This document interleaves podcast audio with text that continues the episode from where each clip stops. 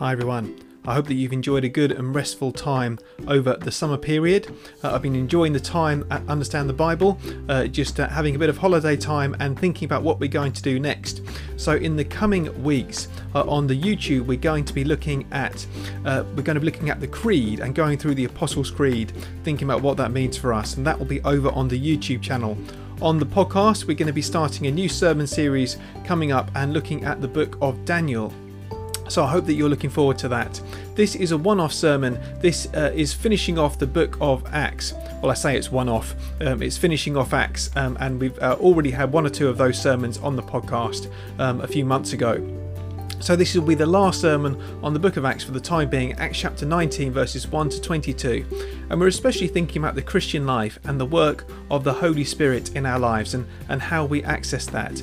That's Acts chapter 19, verses 1 to 22. You might like to have a read of the passage uh, before we begin. So, thanks so much, everyone, for joining me. I hope that you enjoy, and I'll see you again soon.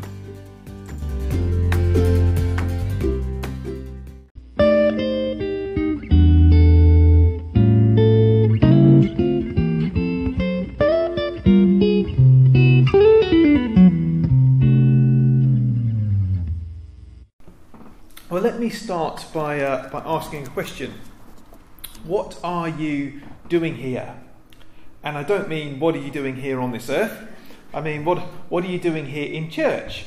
Why would you come to church? Like Mark, Mark started out the service saying, it's a nice day. You could go down the beach. You could be doing something else on a Sunday morning, but you chose to give up your, ta- uh, your time, give up your time to come to church. Why would you do that?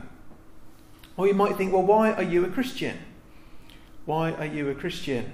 That um, there are uh, a lot of options on the table. We hear this, uh, don't we? In the you watch the TV, uh, look at the news, the media. We're very aware now that Christianity is not the only game in town. So why would you want to be a Christian, especially with the cost that it now carries? Uh, and I think this, this is especially true for younger people, but for all of us really, that being a Christian is not an easy thing if you're at school, you're at university, um, whatever it is, you will get people who think not just that you're a bit strange, but that you're actually sometimes immoral. They won't talk to you if you're a Christian now. Why would you do it? And that's really the question that I want to look at as we come uh, to look at Paul in Ephesus. This, is, this actually brings us to the end of our series that we're doing in Acts. So we may, so we started out. You may remember we started Acts um, about you know three or four years ago, um, and then we had a break. So we might, in three or four years, we might finish off Acts. Um, but uh, uh, this is the last one that we're going to have in, in Acts today, and um, it's in Ephesus.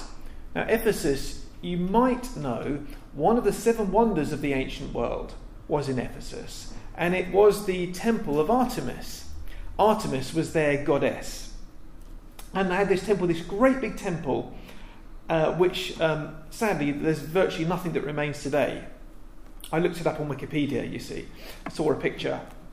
Um, and you can go and have a look at the picture. There's just one column, I think, pretty much, that remains. Um, but um, yeah, then it was the most important thing about the city. And it tells you a lot about, about the city, doesn't it? You know, they had this seven wonder of the ancient world, this temple of Artemis. And that was what they were all about the worship of this goddess and a lot of magic, superstition, pagan religion. Not too dissimilar to today, actually, you might think, in some ways, although we don't have a temple. Lots of different things that people worship uh, today, lots of different kinds of religion. So Paul comes in to Ephesus and uh, he, he meets this group of, it says, uh, some disciples and uh, he says, Did you receive the Holy Spirit? They said, Well, no, we haven't even heard there was the Holy Spirit. And it turns out they've only had John's baptism. And as Paul says, that's only a baptism of repentance. So they're baptized in Jesus' name, and then they receive the Holy Spirit. And um, this is might seem a little bit strange to us, but you have to remember what's happening in Acts, that this is a unique moment in history um, that they'd only heard about John, they hadn't heard uh, about Jesus. And the Spirit comes when they believe in Jesus, when they're baptized into his name. And the tongues and the prophecy, it mentions that in verse uh, 6, they spoke in tongues and prophesied. You think back to Acts chapter 2 about Pentecost. This is their Pentecost moment. So, this is God demonstrating that the, the Holy Spirit really has come uh, upon them. Now, some people in the, the 20th century, and I'd just like to deal with this very briefly, because um, you might have heard of this, is some people were saying that um, it's not enough just to believe in Jesus, but you need to have a sort of second baptism of, of the Holy Spirit after, after you've believed. So you believe in Jesus, and then sometime later you're baptized with, with the Holy Spirit. And I don't think that's what this passage is saying at all. I think what, uh, what this is saying is that the most important thing is that we believe in Jesus and we're baptized into his name. And that's um, what uh, Paul says elsewhere in 1 Corinthians chapter 12 verse 3.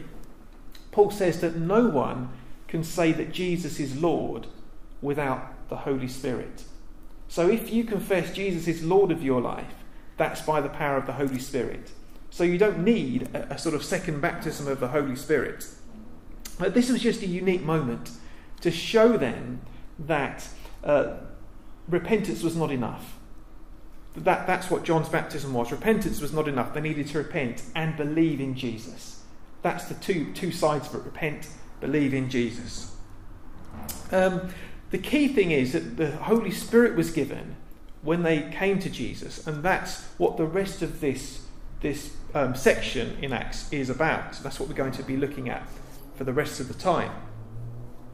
So, Paul, he goes on, as was his custom, he goes into the synagogue and he speaks to the Jews there, and he's there for three months, um, arguing about the kingdom of God, trying to persuade them about Jesus.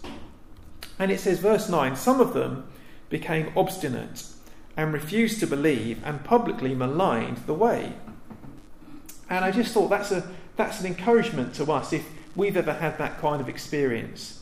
You know, perhaps there are uh, friends of yours or people you know you're trying to tell about Jesus and they maybe are interested to start with, but then it gets to the point where they just don't want to hear anymore. They say, Don't talk to me about that.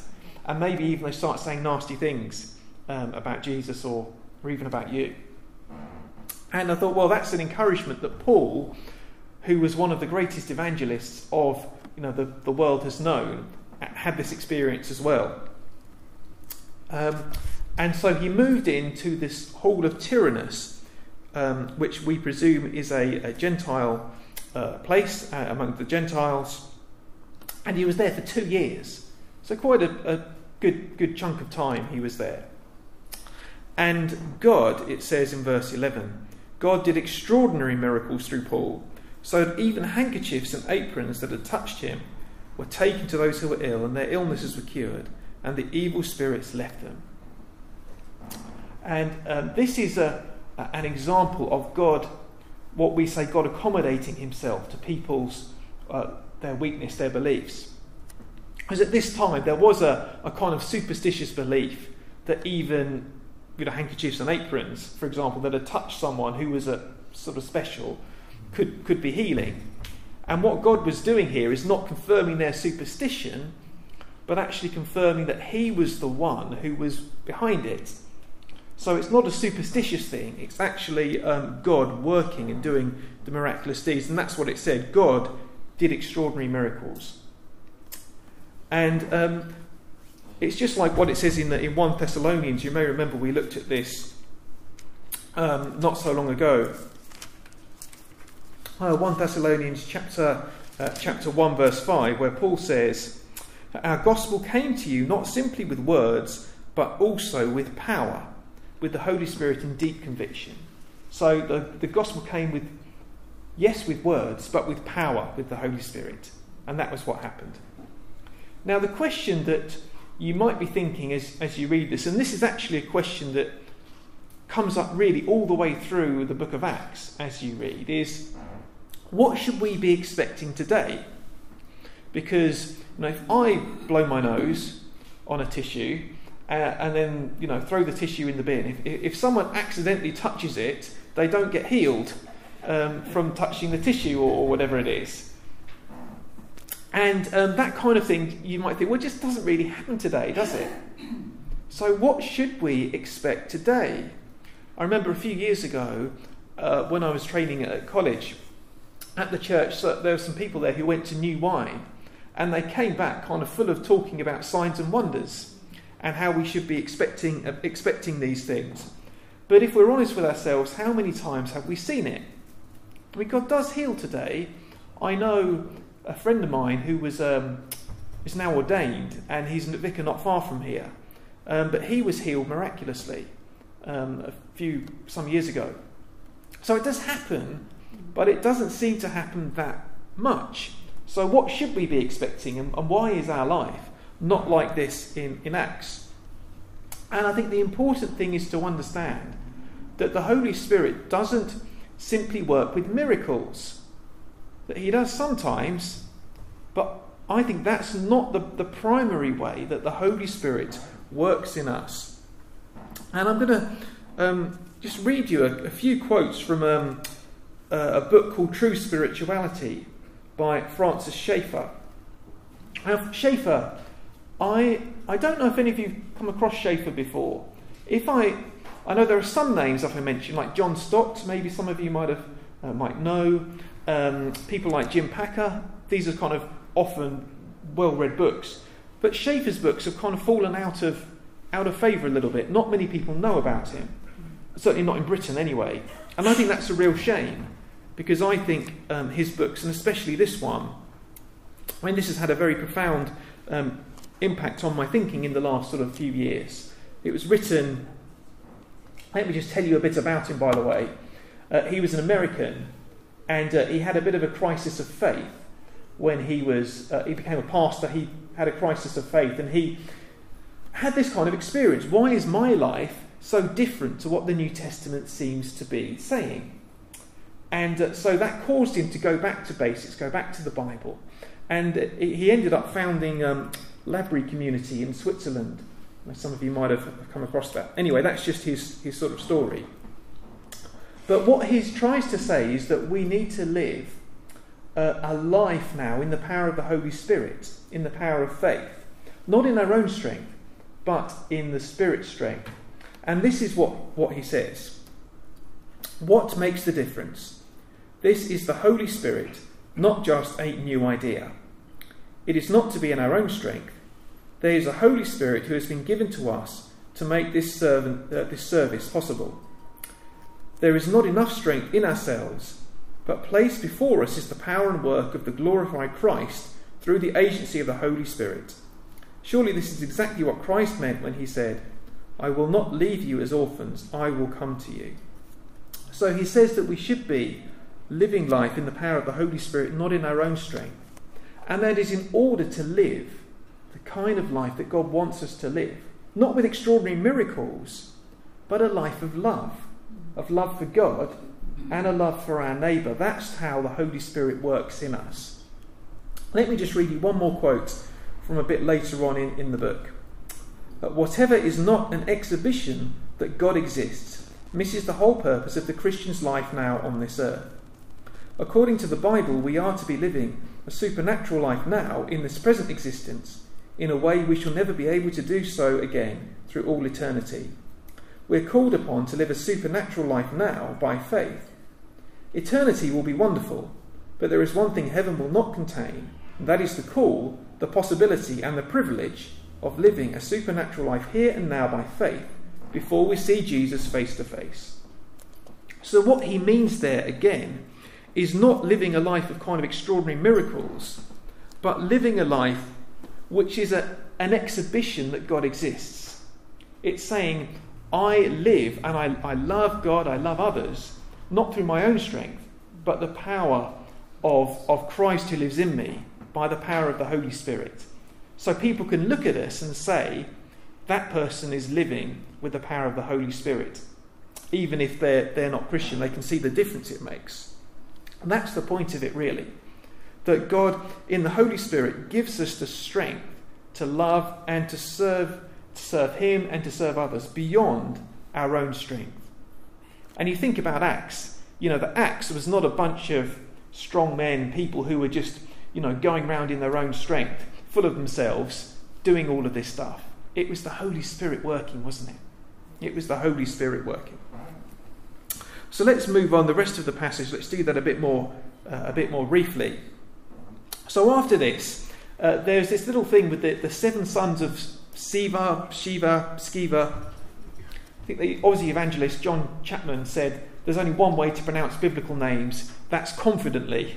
so you just pick one and go with it, and everyone will say, "Oh, that's how it's pronounced." Then.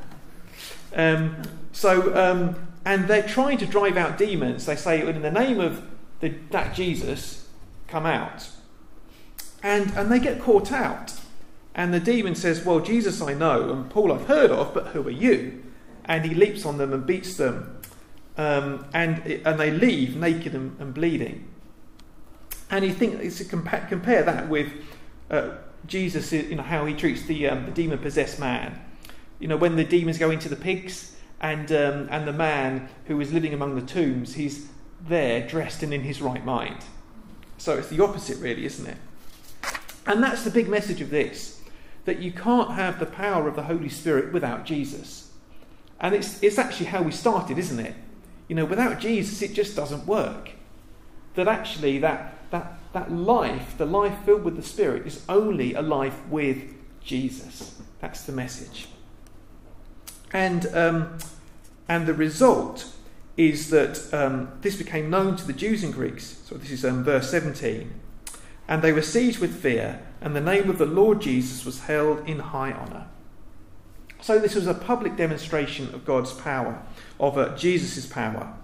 And people saw and they recognised where the power truly was. They recognised that Jesus was the one who had the power, unlike the other things that they worshipped, such as their god Artemis. And if you read on in chapter 19, that becomes an issue, but we won't get to that today. And so what happens is a lot of people renounce their, their religion. It says, uh, verse 18, many of those who believed now came and openly confessed what they'd done. Then, verse 19, a number who practiced sorcery brought their scrolls together and burnt them publicly. And the scrolls, it, it came to about 50,000 drachmas. Um, I worked out what that what 50,000 drachmas is. I sort of did a back of an envelope calculation and I worked out it was about three and a quarter million pounds, roughly, in today's money. So a huge amount of money. Now, what would cause them to, to renounce their old ways? What would cause them to give up that much wealth? And the answer is they'd found something better. That was the thing. They had found something that, that really worked that was true, that had power. That all of their, their superstition, all of their religion, it, was, it wasn't worth anything because it wasn't true. It didn't work. Well, what should we make of this? Uh, I've got one question that I'd like us to be thinking about, and this is something which, another question actually from Schaeffer. Um, I think this is a really thought provoking question. And I think this is one which we all can think about for ourselves as well as uh, as a church. And the question is this if everything about the Holy Spirit was removed from the Bible, just gone from the Bible, like the Holy Spirit disappeared, would my life, would your life, would our life as a church look any different? Now, I think that's one of those um, one of those questions which is you think and you think, oh, yeah, that's a, that's a good one, isn't it? How would our lives look different if the Holy Spirit didn't exist? Would they just look the same? While you're thinking about that, I'd like to just suggest a couple of ways to uh, that we can um, trust in God, that we can, if you like, draw on the strength of the Holy Spirit and kind of have that in our in our lives. So I think one of the, the biggest issues that, that we do as human beings is we like to, to lean on our own strength rather than on God's strength, rather than on, on the Holy Spirit. So the first thing is prayer. Do we pray as if everything depended on God? You think of what Jesus said, and this is a verse that I've come back to many times over the last few years. John chapter 15, verse 5, where Jesus says, Apart from me, you can do nothing. And I think, do we pray as if that's really true? Apart from me, you can do nothing. Do we think, do we act, do we pray as if that was true? Do we depend on God? And even when we do pray, do we pray too small? And I, I, sometimes think we, we do this when we pray. You know, we pray, oh, please, can I have a nice day tomorrow? Can pray for good weather. We pray for people who are sick. Now, obviously, good things to pray for, all of them. But are there bigger things we can ask God for? Now, what, what might God be calling us to do? How might God be calling us to love Him and to love others in all sorts of ways? Um, I've just. Um, oh, here we go. Oh dear. Knocking everything off here. There's a pile of books here, you see. So it's. Uh, so um, has um, got a little um, book group which my, my wife is, is part of. And uh, they just read, not long ago, Red Moon Rising this is by Pete Greig and Dave Roberts, and it's the story of 24 7 prayer. And I, I haven't read the book um, as yet, but my wife informs me that one of the things she really appreciated about it was that it all came from God. That it's not Pete Greig, you know, kind of doing stuff and, um, you know, being, um, doing it, being an amazing, you know, setting up a 24 7 prayer movement, but it's God working through him through these people. And, uh, you know, just having that vision to pray, vision to ask God and to be led by God. So you might like to have a little read of that. Um, the second thing I'm going to suggest, and I apologise for sounding like a broken record, if, especially if you come to Wednesday worshippers, but I'm going to keep saying it because I think it's so important, and that is just reading a psalm every day. And that, that is it, really. But the Psalms are full of this. Just that dependence on God, knowing that it's through, through Him, through, uh, through Jesus, ultimately, that we, we can accomplish anything. So, do we uh, listen to Him? Read the, if we read the Psalms, I think it's just taking, taking that and applying it to ourselves and, uh, and knowing that we can pray those through Christ for ourselves. So I would really recommend uh, that practice. I've, I've really benefited myself over the last few years. I think I've been doing it about four or five years now, just reading a psalm every day, and it's hugely beneficial to me. And I'm sure you would find the same thing. I just, just to finish, one verse that I want to finish with as an encouragement is Colossians chapter 1, verse 29, where Paul says, uh, To this end I strenuously contend with all the energy Christ so powerfully works in me. Thinking that's the benefit of the Holy Spirit working in us, because it's not our own strength. It's God's strength through Christ, through the Holy Spirit working in us. We're not limited by our own skills or, or strengths or, or things. The limit is what God can do through Christ Jesus by the power of the Holy Spirit, which is beyond any of our uh, abilities, natural abilities. And that is just changing, it's a game changer, isn't it? It's God working in us. And that's the encouraging thing that I wanted uh, to leave us with today. So let's pray and ask for God's help, as I think we need to after, after hearing that. I know that these are big things, big topics, but we'll pray and ask God for help to apply them to our hearts. Now, Heavenly Father, we thank you for the book of Acts. And we thank you for seeing the many wonderful things uh, that you did through um, ordinary people, uh, through the power of the Holy Spirit, through Jesus Christ. And we pray, Heavenly Father, that you would help us uh, to understand uh, how you can work through us as well.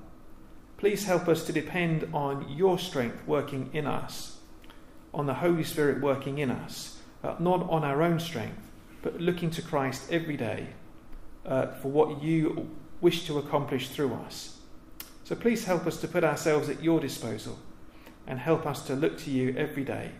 In Jesus' name we pray. Amen. Amen.